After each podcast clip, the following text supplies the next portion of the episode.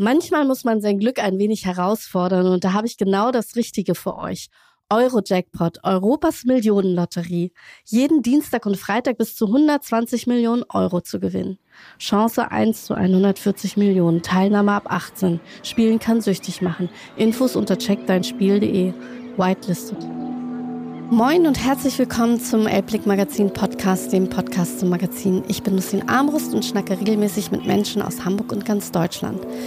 Sassan Schäbli erlebte selbst sehr viel Hass im Netz und ihr Buch Laut widmet sich diesem Thema. Wir sprechen über ihre tägliche Motivation und was man gegen Hass im Netz machen kann. Ich freue mich sehr, heute in Berlin zu sein und äh, dich begrüßen zu können. Sausan, hallo, dass du da bist. Hi, danke für die Einladung. Ich habe dich bei dem Emotion Moments Day kennengelernt. Da habe ich dich auf der Bühne gesehen und danach habe ich mir direkt dein Buch gekauft, denn du hast ein Buch geschrieben und das heißt laut. Richtig? Ja. Und es gibt es schon seit? Ähm, es ist im März diesen Jahres erschienen. Und es ist umso wichtiger, dieses Buch, fand ich, zu lesen, weil ich tatsächlich es auch selbst erlebt habe. Hass im Netz ist mir kein Fremdwort, denn darum geht es ja auch. Und Hass in sozialen Medien ist ja schnell gemacht. Also es gibt ja viele Trolls und viele Kommentare, wenn man dann in der Öffentlichkeit steht und du stehst ja in der Öffentlichkeit. Ähm, war, wie lange hat es gedauert, dass du gesagt hast, ich schreibe dieses Buch, ich muss es schreiben, weil es nimmt Überhand? Ähm, also ich hätte ehrlich gesagt nie gedacht, dass ich ein Buch über Hass im Netz schreiben würde. Ähm, ich hatte schon als Kind einen Traum, ein Buch zu schreiben. Und für mich war das klar, dass es irgendwann wird das auch Realität. Aber ich habe mich ja sehr, sehr viele Jahre von sozialen Medien ferngehalten und habe mich total schwer getan mit Twitter, auch als ich ähm, stellvertretende Sprecherin des deutschen Außenministers Steinmeier damals war, der heute Bundespräsident ist. Und ich war ja zuständig auch für die ganze Presse, aber ähm, nicht für Social Media und war ehrlich gesagt sehr froh darüber, weil obwohl Frank-Walter Steinmeier ein weißer Mann ist und Außenminister und auch noch beliebt war, gab es immer mal wieder Hass im Netz gegen ihn, damals auf Facebook noch und Twitter. Und ich habe mir gedacht, boah, das, das willst du nicht. Ähm, ich habe das auch alles überhaupt nicht gelesen und verfolgt. Und dann wurde ich aber Staatssekretärin, habe selbst angefangen ähm, zu twittern, weil ich dachte, ich brauche eine Plattform, um meiner Stimme Gehör zu verschaffen, Politik zu machen. Und ehrlich gesagt, mit dem Tag eins fing schon die, die Beleidigung an. Also es wurde dann natürlich immer schlimmer, je sichtbarer ich wurde und je lauter ich auf Twitter wurde, desto, desto aggressiver wurden die Kommentare, beleidigender, Diffamierung ähm, und irgendwann kam Drohungen dazu. Und ich habe das Buch ja erst geschrieben, als ich nicht mehr Staatssekretärin war. Ähm, und das lag dann mit der ganzen Erfahrung, die ich in den sozialen Medien mache, irgendwie dann doch auf der Hand darüber zu schreiben, um sowas wie einen Weckruf wollte ich eigentlich in die Gesellschaft hineinsenden und zu, zu zeigen, da passiert etwas, was so gefährlich ist, was nur mich etwas, nicht nur mich etwas angeht, sondern ganz, ganz viele Menschen, die laut im Netz sind, die sich für die Demokratie einsetzen, für eine diverse, plurale Gesellschaft, in der es in der es erlaubt ist, unterschiedliche Meinungen zu haben. Und zwar unabhängig davon, welche, welche Religion du hast, ähm, welche sexuelle Orientierung, welche Hautfarbe. Und dafür müssen wir kämpfen. Und all diese Menschen, die das tun, werden massivst angegriffen, angefeindet. Und zwar nicht zufällig, sondern teilweise organisierter Hass, orchestrierter Hass, ähm, mit dem Ziel, diese Menschen mürbe, mürbe zu machen, mhm. sie mundtot zu machen, zum Schweigen zu bringen, damit sie sich eben nicht mehr einsetzen können für die Demokratie. Und dann haben diese Rechten, die Netzwerke, die dahinter stehen, haben gewonnen. Und deswegen muss man da bleiben. Und das ist auch deine tägliche Motivation. Also ich stelle mir das halt wahnsinnig schwer vor, weil das ist ich mache manchmal Energiecoaching und alles, was auf uns einprasselt, das zieht ja auch wahnsinnig Energie. Und alles, was man gibt und nimmt und dann eben noch, wie du schon mal irgendwo gesagt hast, empathisch zu bleiben.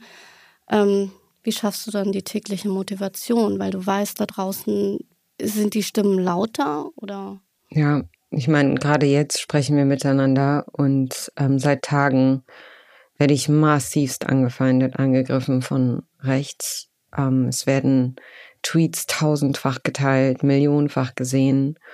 Meine Inbox ist voll mit Hass, gerade weil ich mich zu Israel-Palästina positioniert habe. Sehr klar positioniert habe zu dem Konflikt. Ähm, natürlich klar gemacht habe, dass Hamas ähm, Terror begangen hat und dass keine Rechtfertigung für Terror gibt. Auf der anderen Seite werbe ich für Empathie und Menschlichkeit auf beiden Seiten. Es dürfen halt nicht noch mehr Menschen sterben. Es reicht, dieser Terror reicht, die Gewalt reicht. Das macht echt alles krank und wir müssen auf Humanität setzen.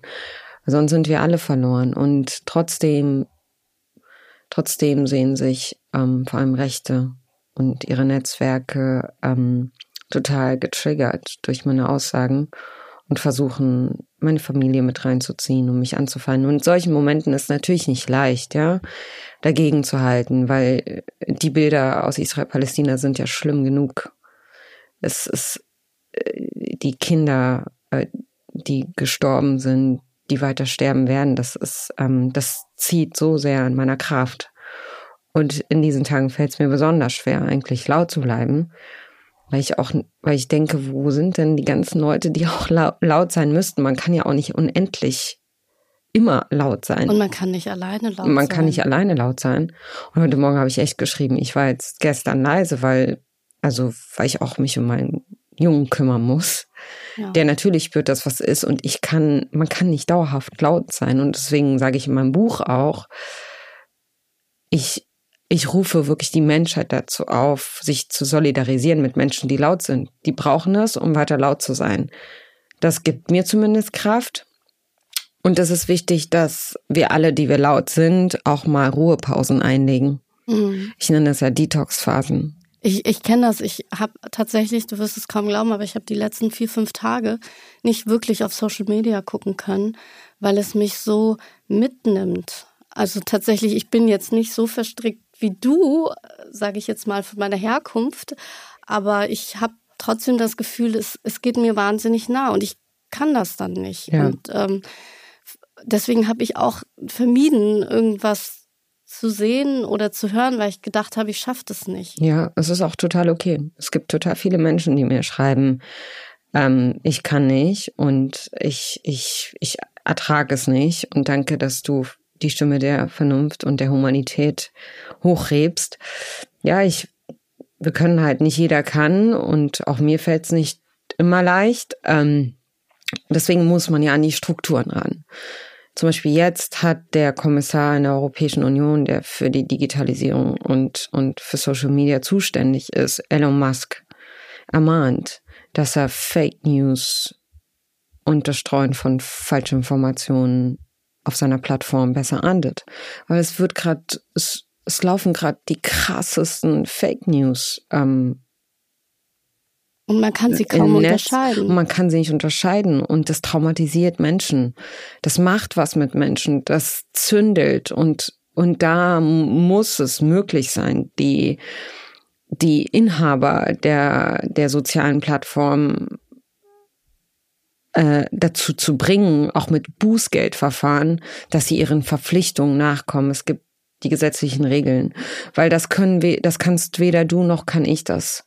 Ähm, Politik muss dafür sorgen, dass wir angstfrei im Netz unterwegs sein können, dass der Hass sich nicht weiter ausbreitet, dass Desinformation nicht stehen bleibt, gerade in Zeiten von Krieg, Krisen und Terror, wo Menschen sowieso emotional sind. Und wenn das alles da auf TikTok ist ja noch viel schlimmer, was da passiert. Wenn alles da stehen bleibt, auf YouTube, auf Twitter, X heute, Facebook. Ähm, ich mache mir wirklich Sorgen um die, um, um vor allem um jugendliche Kinder, die, die, die nonstop da unterwegs sind und sich das Zeugs reinziehen. Und das da hast du recht, tatsächlich sollte man sich Sorgen machen, denn ich habe einen 14-jährigen Sohn, du wirst es kaum glauben, und der ist auf TikTok. Und was da tatsächlich in seinen Algorithmus gespielt wird, das waren teilweise, ich würde wirklich schon sagen, rechtsradikale Inhalte, ja. ohne dass mein Sohn jetzt irgendwie die Veranlassung dazu hat. Und äh, es war mal so ein Spaß, irgendwie so sich ein Heil-Hitler-Bärtchen mit irgendwie zwei Zeigefingern zu machen, wo man dann sagt, sag mal, wo hast denn du das her? Mhm. Und er hat es gar nicht bewusst, er, er wusste gar nicht, was das für ein Spaß ist. Also das ist ja auch das Erschreckende daran, ja. dass ich ihn dann gefragt habe, sag mal, wie kommst du auf diesen Spaß und was ist das überhaupt? Und dann stellst du fest, dass dein Sohn einfach auch gar nicht nachgedacht hat, wie das zusammenhängt. Die mhm. dachten, das wäre ein lustiger TikTok-Trend und das macht mir Sorgen. Ja, ja, absolut. Und auf TikTok haben wir ja fast gar, also im Prinzip keinen Einfluss. Ähm, das ist eine chinesische Plattform. Zum Glück haben wir mit dem Digital Services Act in Europa jetzt Möglichkeiten, ähm, die großen US-Plattformen dazu zu bringen, ähm, Hass zu löschen, Desinformationen nachzugehen etc. Und auch äh, mit einer unabhängigen Wissenschaft zu gucken, wie ihre Algorithmen funktionieren. Fakt ist, dass diese Plattformen auch mit Emotionen, mit Hass Geld machen, alle. Alle. Und dass das, der Algorithmus dann so stark ist, glaube ich, dass naja, man der wird ja genau so gesteuert, ja. wird genau so gemacht, damit wir, damit wir ganz lange im Netz bleiben, vor der, auf unseren Handys starren. So wird er gemacht, damit ganz viel Werbung einge, ähm, eingespült wird. Und so machen sie am Ende auch ihr Geld. Und dieses Geschäftsmodell muss man durchbrechen. Ich sehe da wirklich nur explosive Gefahr, ähm, wenn wir das alles so weiterlaufen lassen, auch für nicht für uns, die wir vielleicht uns einfach Auszeiten nehmen können und reflektieren, nachdenken können über die Inhalte, sondern für unsere Kinder, die das überhaupt nicht differenzieren können. Und ich wundere mich ehrlich gesagt immer noch so sehr, warum das Thema noch nicht viel stärker in den Schulen gelehrt wird, viel stärker auch ähm, so eine digitale Erziehung ähm, stattfindet. Wir haben Schülerinnen, die in einer anderen Welt leben als ihre Lehrerinnen. Und die Lehrer wissen gar nicht. Komplett überfordert sind. Ja, TikTok. Die, die, wissen gar nicht, oder LehrerInnen wissen oft gar nicht, was da passiert auf den Plattformen. Ja, ich komplett. sehe es ja auch bei Eltern. Die haben sich ja. diese App noch nie runtergeladen, weil sie sagen, das ist so neu moderner Kram. Ich habe ich muss ehrlich sagen, ich habe sie mir runtergeladen, damit ich einfach sehen kann, was da ja, genau. passiert. Genau. Ja, ist richtig. Aber das machen halt nicht so viele Eltern. Und manchmal fallen die Eltern ja auch aus und dann müssen müssen muss die Lehre muss die Schule ran und die Lehre ran. Ähm, ja, also ich habe das Gefühl, es passiert immer mehr. Wir sind immer sensibler, aber ähm, trotzdem, als ich das Buch geschrieben habe, hätte ich auch gedacht, dass das ähm, viel weniger als Nische gesehen wird, als so, so digitale Gewalt. Ja, Hass, Hass ist doch nicht digitale Gewalt. Ich mir denke, hey, es sind in den letzten Jahren so viele Menschen gestorben, getötet worden durch das, durch das Zündeln im Netz, durch den Hass, was soll noch ja, passieren? Es fängt ja schon an, wenn man eben mit dem Hass, der auf einen vielleicht einströmt, auch nicht umgehen kann und vielleicht auch das ist Depres Gewalt. Ja, und in eine Depression Natürlich. verfällt und ja. und sich vielleicht sogar im schlimmsten Falle umbringen möchte, ja. weil man das einfach gab's, nicht mehr erträgt. Gab's ja auch Gibt's schon. ja auch, ne? Ja, gab's auch schon. Ja, ja und deswegen finde ich, ist es auch so wichtig, weil ich habe auch gelesen, dass viele sich so ich will nicht sagen, es abtun und sagen, ach, das sind doch nur Worte oder das sind doch nur Trolls. Ich hatte mhm. auch mal den Fall, dass ich ähm, angefeindet wurde, weil ich ein Engagement habe. An Weihnachten mache ich ein Fest für Alleinstehende und Alleinerziehende. Mhm. Und da haben irgendwie fünf Trolls drunter kommentiert, was das für eine Scheiße ist und so.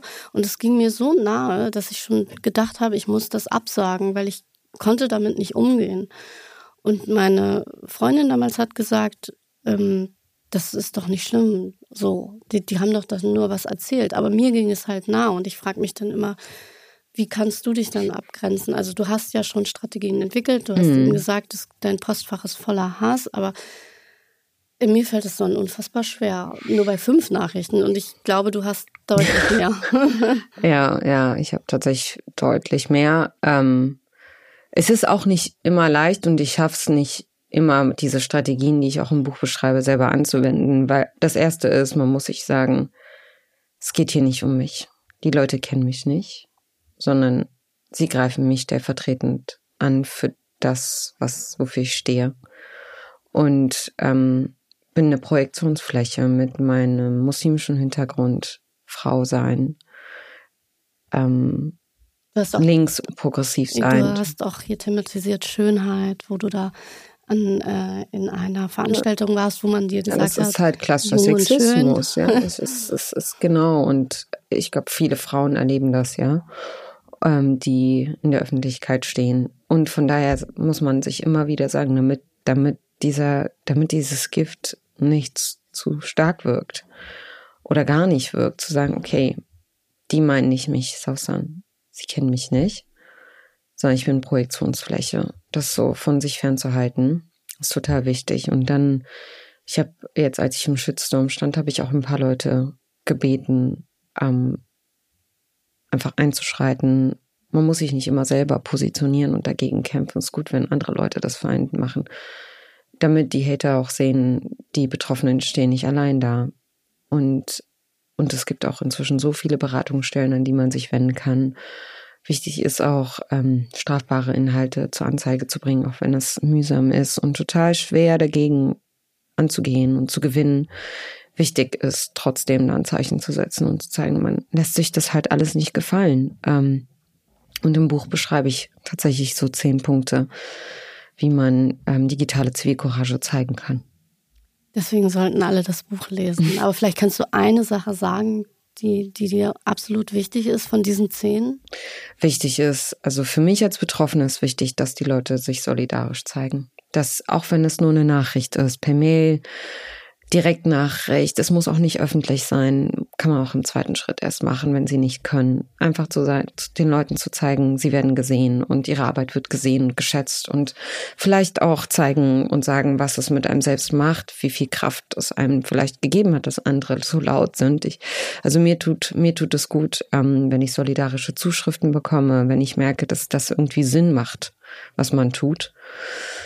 Ähm, das ist für mich so eins der wichtigsten Aspekte. Und dann ist es halt wichtig, sich nicht zurückzuziehen komplett und zu sagen, ja, das Netz geht mich nichts an, sondern selber auch reingehen und ähm, Flanke zeigen. Weißt du, dass viele sagen, ja, es ist eh verloren, das Netz. So, wir können, es ist ja eh so, es ist toxisch und wieso soll ich mir das antun?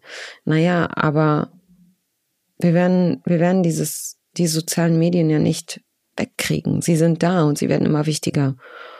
Und zu sagen, ich habe, die haben nichts mit mir zu tun, ich will nichts damit zu tun haben, ist, ist wie die Augen verschließen vor einer Realität, die aber da ist. Und deswegen muss man reingehen. Deswegen müssen wir als Demokratinnen versuchen, das Netz für uns zurückzugewinnen. Vielleicht nicht für uns, vielleicht ist es für uns verloren, aber für unsere Kinder und Kindeskinder. Und ich habe tatsächlich mal mit äh, Professor Dr. Michael Fretschner gesprochen. Ähm, der unterrichtet auch, wie sich die sozialen Medien entwickeln. Und er hat gesagt, am Anfang war es immer eine Unterhaltungsplattform, Absolut. so wie TikTok vielleicht auch damals so Tanztrends gemacht hat. Und auf einmal wird es zu einer Nachrichtenplattform und das wandelt sich. Und deswegen ist es tatsächlich so wichtig, sich mit diesen Medien auseinanderzusetzen, weil sie nicht mehr eine Unterhaltung bieten, sondern unser erster Informationskanal mittlerweile sind oder bei vielen der erste Nachrichteninformationskanal. Und deswegen finde ich es ja auch so gefährlich, weil wir uns nicht mehr nur entertainen lassen und lustige Kochvideos Schon lange nicht schauen. mehr, schon lange nicht mehr. Schon lange nicht mehr, oder? In den sozialen Medien, ähm, auf Facebook wurde mobilisiert für, das, für den Sturm aufs Kapitol, als Trump Präsident wurde. Ähm, es gibt Staaten, die die sozialen Medien nutzen, um Menschen gegeneinander aufzuhetzen, Demokratien ins Wanken zu bringen, Wahlen zu manipulieren mit Bots. Also wir haben die krassesten Sachen erlebt und wir wissen das. Und zwar ist das ein globales Problem, eine globale Gefahr. Ach, lange ist es vorbei, als Facebook, ähm, Instagram und diese ganzen Social-Media-Plattformen einfach nur so eine Freundschaftsplattform waren, wo man sich austauscht. Also da ist, da ist in den letzten Jahren etwas passiert, was, was uns vielleicht auch so ein bisschen überrascht hat, wie schnell es so weit kommen konnte. Aber ich bin froh, dass in Deutschland ähm, die Politik da aufgewacht ist, spätestens seit dem Mord an Walter Lübcke, dem Kommunalpolitiker in seinem Haus, der sich für Flüchtlinge eingesetzt hat, dafür ermordet wurde. Ähm, und der Hass wurde im Netz vor allem angest oder da wurde im Netz angestachelt und dass wir spätestens seit seinem Mord wissen, dass Hass im Netz eben nicht Hass im Netz bleibt, sondern auch zu Tod und Mord führen kann. Und, und die glaube, Maßnahmen dazu ergreifen, politisch, rechtlich. Ja, und ich glaube, da ist es noch äh, tatsächlich etwas ähm, ja widersprüchlich, weil ich habe irgendwo gelesen, ich weiß nicht, ob es jetzt stimmt, aber oder ich glaube, du hast es irgendwo auch mal gesagt in einem Podcast, dass äh, Mittel gestrichen werden für Hate Aid. Ja, ich meine, wie steht das dann im Zusammenhang? Zum Glück ist das jetzt erstmal in dem ersten Entwurf des Haushaltsplans. Ich glaube nicht, dass der Justizminister damit wegkommt, weil das Parlament hat immer noch die Möglichkeit, das glatt zu bückeln und das richtig zu stellen. Das wäre wirklich absurd. Was für ein Zeichen an die Hater, wenn das so käme. Hate Aid macht eine so wertvolle Arbeit für für so viele Betroffene. Und es ist sowieso schon so, dass die Opfer keine Lobby haben. Es kostet Geld und es kostet Zeit und Kraft, die ähm, Hasspostings äh, zur Anzeige zu bringen. Es kostet ja auch Geld. Und es ist so wichtig, dass man Stellen hat, die einen da schützen und die einen begleiten durch diese Prozesse. Und da Gelder zu streichen in solchen Momenten, wo wir, wo wir diese Akteurinnen so dringend brauchen, ist ein so fatales Zeichen. Ich hoffe, dass das Parlament ähm, diese diesen, dieses, dies wieder richtig stellt und Hate Aid ähm, nicht nur weniger, sondern tatsächlich noch mehr Geld bekommt. Ich habe dann immer so das Gefühl, dass daher dann auch manchmal so ein bisschen so ein Frust kommt, so genauso wie bei, ich sag mal, bei den Wahlen, wo man dann sagt, ach, ich, ich wähle einfach nicht mehr, weil es hat ja doch alles keinen Sinn. Und so, wenn man dann so sieht, dass Dinge passieren, wie eventuell werden da Förderungen oder Zuschüsse gestrichen, dann, dann würde mich das einfach auch so wahnsinnig frustrieren, auch wenn es jetzt noch nicht passiert ist. Ähm, wie ist es? Kann man dann trotzdem ich, ich frage mich dann immer, woher holt man dann die Kraft, daran weiter zu glauben, weiter solche Vereine, ist ja ein Verein, soweit ich weiß, zu unterstützen oder solche Institutionen. Wie könnte, könnte man das noch besser regeln? Ja, also, indem man, indem man so eine Entscheidung nicht einfach hinnimmt, sondern ich habe zum Beispiel mit Renate Kühners dann einen Gastbeitrag geschrieben mhm. und wir sind laut geworden. Wir haben uns wir wollen, wir wollen solche Entscheidungen nicht einfach so stehen lassen. Und in dem Moment aus Ohnmacht und Wut kann ja auch eine, kann ja auch wahnsinnig viel Kraft entstehen. Also wichtig, manchmal ist es wichtig, dass die Ohnmacht uns nicht erdrückt, sondern dass wir daraus vielleicht oder oder oder dass wir durch solche Entscheidungen sogar eher so eine Trotz, ähm, so eine Trotzreaktion entwickeln und sagen jetzt erst recht. Äh, das ist natürlich nicht immer leicht, ja. Und auch ich bin einfach manchmal auch nur müde und kann nicht. Aber, aber irgendwann kommt dann immer wieder dieses, nee, jetzt, das reicht jetzt langsam. Und, ähm, und dann entwickle ich aus, aus, aus dieser Frustration und dem Wut ähm, entsteht dann so eine positive Kraft, die mir hilft, da weiterzumachen. Und ich glaube, das wäre ein möglicher Weg.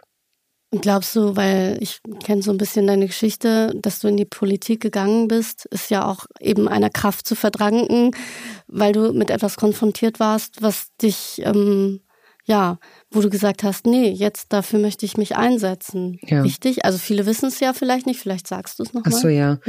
Ähm, gerne. Ich bin, ähm, ich bin ja Kind palästinensischer Flüchtlinge. Ähm, mein Vater kam nach Deutschland, um uns als Familie aus dem Libanon. Äh, meine Eltern lebten mit meinen elf Geschwistern 20 Jahre im Flüchtlingslager im Libanon. Und meine, äh, mein Vater kam, um der Familie irgendwie eine Perspektive zu geben. Ich bin als zwölftes Kind von 13 Kindern in Berlin äh, Morbid geboren. Und wir waren halt 15 Jahre staatenlos. Mein Vater wurde zweimal abgeschoben und ist dann zweimal illegal zurückgekommen. Und ich habe ähm, erlebt, mit welcher Schikane und Willkür meine Eltern behandelt wurden als Geflüchtete, als ähm, Geduldete.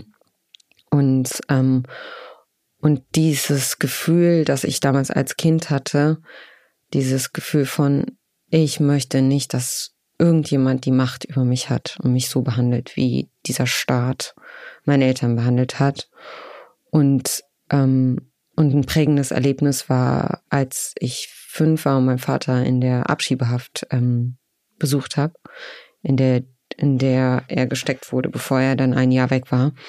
Und ich weiß noch ganz genau dieses dieses Gefühl in mir, ähm, dass dass ich damals ja nichts gegen das Unrecht tun konnte. Und daraus habe ich aber etwas entwickelt, so eine Stärke entwickelt, ähm, niemals gegen Unrecht zu schweigen. Das fing schon in der Schule an. Ich habe quasi, habe da quasi die Rolle der Anwältin für Schülerinnen übernommen, die sich nicht so wehren konnten, deren Stimme so viel leiser war als meine. Ich war schon immer sehr laut, vorlaut als Kind und habe mir immer geschworen, ich werde nie still sein. Ähm, es gibt so viel Unrecht auf dieser Welt, so viele, die dazu schweigen. Ich möchte nicht zu denjenigen gehören, die schweigen ähm, weil ich selber erlebt habe, wie ohnmächtig meine Eltern waren. Die haben sich nicht getraut, ihre, ihre Stimme zu erheben. Und ich spreche die Sprache und ähm, habe die Bildung, also erhebe ich meine Stimme. Und das ist, glaube ich, das, was dann eben, ich, ich frage mich dann manchmal, wie wäre es gewesen, wenn du jetzt einfach so aufgewachsen wärst und es wäre alles da gewesen und es hätte es gar nicht gegeben, dass ich glaube, dass es manchmal das braucht. So dieses, diese schlechten Erfahrungen.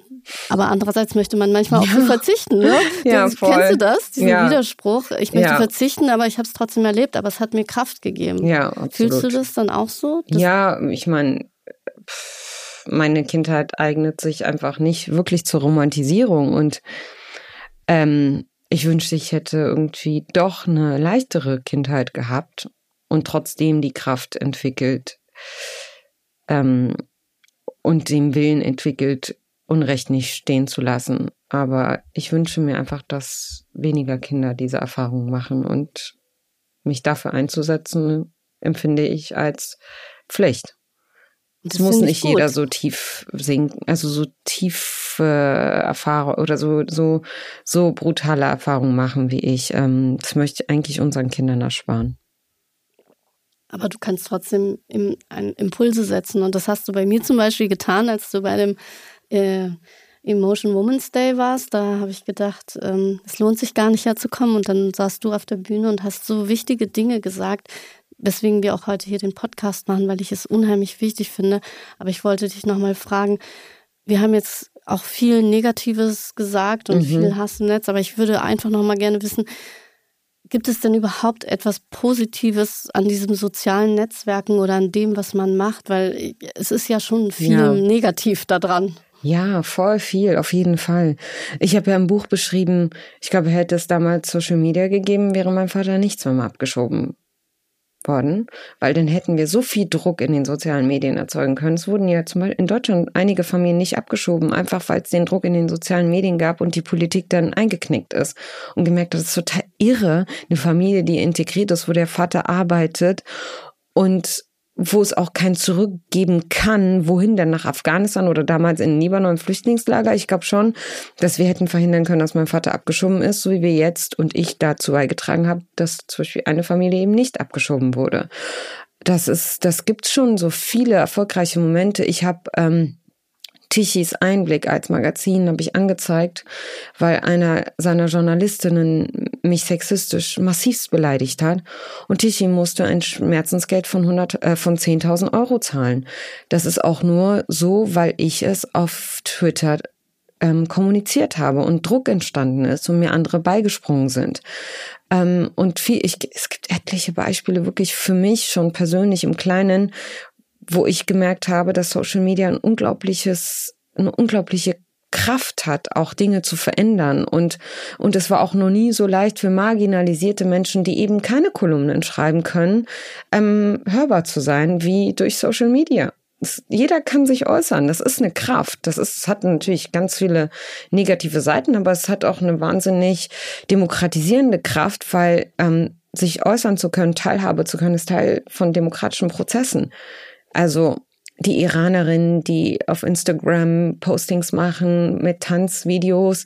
Wir würden doch diese Videos nie sehen, wenn es nicht Social Media gäbe und ihren Kampf nie mitbekommen und könnten sie gar nicht unterstützen. So, ähm, es gibt viele Bewegungen, die groß geworden sind durch Social Media, Black Lives Matter und viele mehr. Also, Social Media hat ganz viele negative Aspekte. Social Media hat aber auch unglaubliche positive Dinge hervorgebracht. Und es liegt an uns, diese positiven, uns auf die positiven Dinge zu konzentrieren und zu verhindern, dass die negativen zu viel Raum einnehmen. Und ich finde, das hast du sehr schön gesagt, weil ich mal mit Dr. Josefa Knie, die hier auch aus Berlin kommt, gesprochen habe. Sie ist Zukunftsforscherin und sie hat auch gesagt, wir müssen uns als Individuum einfach auch begreifen, dass wir Verantwortung haben und auch Verantwortung übernehmen können und wir ja. mündige Menschen sind, Bürger Absolut. sind und eben auch für Demokratie einstehen können und dessen sich einfach nochmal so bewusst werden, ja. auch in den sozialen Medien, dass wir dort auch etwas bewegen können, und wenn es nur ein Post ist oder wenn es eine Nachricht an sich ist, dass man das sich nochmal bewusst macht. Und manchmal vergisst man das tatsächlich. Total. Ich auch. Total. Vor viele schreiben mir, ach, ich habe ja gar nicht so, ich bin gar nicht da unterwegs oder die, also ich habe keinen Account oder manche schreiben, ach, ich habe ja kaum Follower. Wer bin ich denn schon, dass ich dir da schreibe? Und dann denke ich mir, doch, jede Stimme zählt, wirklich. Das klingt pathetisch und so, ist es aber nicht. Jede Stimme zählt. Und natürlich müssen die Rahmenbedingungen dafür stimmen. Also die Politik muss ihrer Verantwortung nachkommen, dass Social-Media-Plattformen zum Beispiel nicht Desinformationen einfach so stehen lassen können und dass Beleidigungen, strafbare Inhalte gelöscht werden. Ansonsten müssen halt Bußgelder verhängt werden. Es gibt die Möglichkeit für Politik darauf einzugehen. Das muss gegeben sein. Aber wir sind da nicht von der Verantwortung. Das entlastet uns nicht sondern auch wir haben eine Verantwortung. Genau wie du sagst, jeder einzelne von uns hat eine und jede einzelne von uns hat eine Verantwortung, ähm, ihre Stimme zu erheben und Zivilcourage zu zeigen. Ich meine, das sage ich auch, ja. Wenn du siehst, wie auf der Straße ein Mensch zusammengeschlagen wird, sagst du ja auch nicht, ja, lass mal die anderen machen, und machst dich sogar strafbar, wenn du nicht mindestens die Polizei rufst. Das ist unterlassene Hilfeleistung. Ja, im Netz aber gucken wir irgendwie alle äh, zu, wie auf Menschen brutals eingeschlagen wird und, und tun nichts dagegen. Das, das Denken müssen muss einfach überwunden werden. Und deswegen ist es ja so gut, dass du ein Buch geschrieben hast. Jetzt meine letzte Frage noch. Meine Podcasts gehen ja nur 30 Minuten. Kann man dich irgendwo noch auf einer Lesung bewundern? Oder ist es gerade schwierig, weil du so im Fokus stehst mit anderen Dingen? Nein, nein, ich bin total. Ich bin jetzt, ich bin äh, immer noch ich bin eigentlich, ich habe viele Termine bis Januar noch, mindestens. Ich bin jetzt am 21. in Dresden ähm, und dann kommt also es kommt noch Kiel, in Mainz, in Speyer. Ich bin ziemlich viel unterwegs. Ähm, es gibt auf der Seite vom Penguin und auf meiner Website äh, sausanschäbli.de, äh, da sind die ganzen Termine. Also man kann schauen, wo ich demnächst unterwegs sein werde und gerne zur Lesung kommen und am liebsten das Buch kaufen. Naja, und ich glaube, es ist, tut ja auch gut, wenn man dann trotz der sozialen Medien oder einer digitalen Nachricht sich vielleicht trotzdem persönlich begegnet und dann vielleicht ja auch mal persönlich den Zuspruch geben kann, oder? Ich glaube, das hilft ja auch manchmal, wenn man dann hört, ich unterstütze dich einfach auch. Oh ja, dem, total. Ich liebe es, wenn Leute zu den Lesungen kommen und ähm, und die geben mir immer sehr sehr viel Kraft die Lesungen muss ich sagen das ist, ist meistens sind das ganz ganz tolle Veranstaltungen aber ich erwarte jetzt nicht von jedem, dass er zur Lesung, von jeder, dass er sie zur Lesung kommt. Mir reicht es, wenn sie das Buch lesen und, ähm, und vielleicht das eine oder andere, was da drin steht, beherzigen. Ja, und ich habe auch neulich gesehen, dass du auf LinkedIn so einen schönen Post gemacht hast, dass du überrascht warst, als du in, ich glaube, Erfurt warst oder so. Mhm, ja. Richtig? Da hattest ja. du vorher Angst, oder? Ja, ja. Ich habe gedacht, oh Gott, du gehst in die Hochburg von Höcke, hm. ähm, dem Nazi Höcke. Und ja, ich hatte wirklich, ähm, ich hatte Angst, dass mir da was passiert. Und dann war das so eine tolle Veranstaltung, so wohlwollende Leute, so reflektierte Fragen. Ähm, es war wirklich eine der besten Veranstaltungen. Es war, es ist gut, eben auch in diese Orte zu gehen, weil wir die Menschen auch irgendwie mit allein lassen weil sie wahrscheinlich auch das Gefühl haben, dass sie gar nicht mehr gehört werden. Genau. In dem Umfeld, in dem sie nicht, sich, weil, sich befinden. Weil die meisten denken, Erfurt, äh, Thüringen, AfD, Höcke. Ja. Tatsächlich bin ich ehrlicherweise auch so, dass ich, wenn mich jemand fragen würde, möchtest du mal nach Erfurt reisen, ich wahrscheinlich sagen würde, ich weiß ich, nicht. Was soll man denn da? Ich, ich bin da nicht mich, fühle ja. mich nicht ganz wohl. Ja. Aber das ist eigentlich äh, schade, weil man sich ja. doch frei bewegen möchte und sich dann aber durch seine Ängste vielleicht nicht traut. Ja, es gibt ja auch Gründe, warum wir Ängste haben. So ist ja nicht. Aber ich bin froh, dass ich da hingegangen bin. Und jetzt bin ich in Dresden und hoffe, das wird genauso positiv. Ich wünsche dir auf jeden Fall alles Liebe, viel Erfolg, dass wir dir weiter Zuspruch geben. Ich hoffe, meine HörerInnen nehmen sich hier was mit und ähm, schön, ja. wissen um ihre Verantwortung. Ich kann das Buch sehr empfehlen. Auch ich habe vieles da noch draus gelesen und gelernt, was ich einfach nicht wusste. Und ähm, was mich dann auch nochmal zum Nachdenken gebracht hat, weil man ja doch vielleicht Follower hat und dann vielleicht nicht diese Tausenden, Abertausenden, aber man hat eine Community und diese nochmal anders wahrzunehmen oder auch, auch mal aufzufordern, sich auch stark zu machen, wenn es um Hass im Netz geht, mhm. das finde ich wichtig. Ja. Vielen Dank. Danke.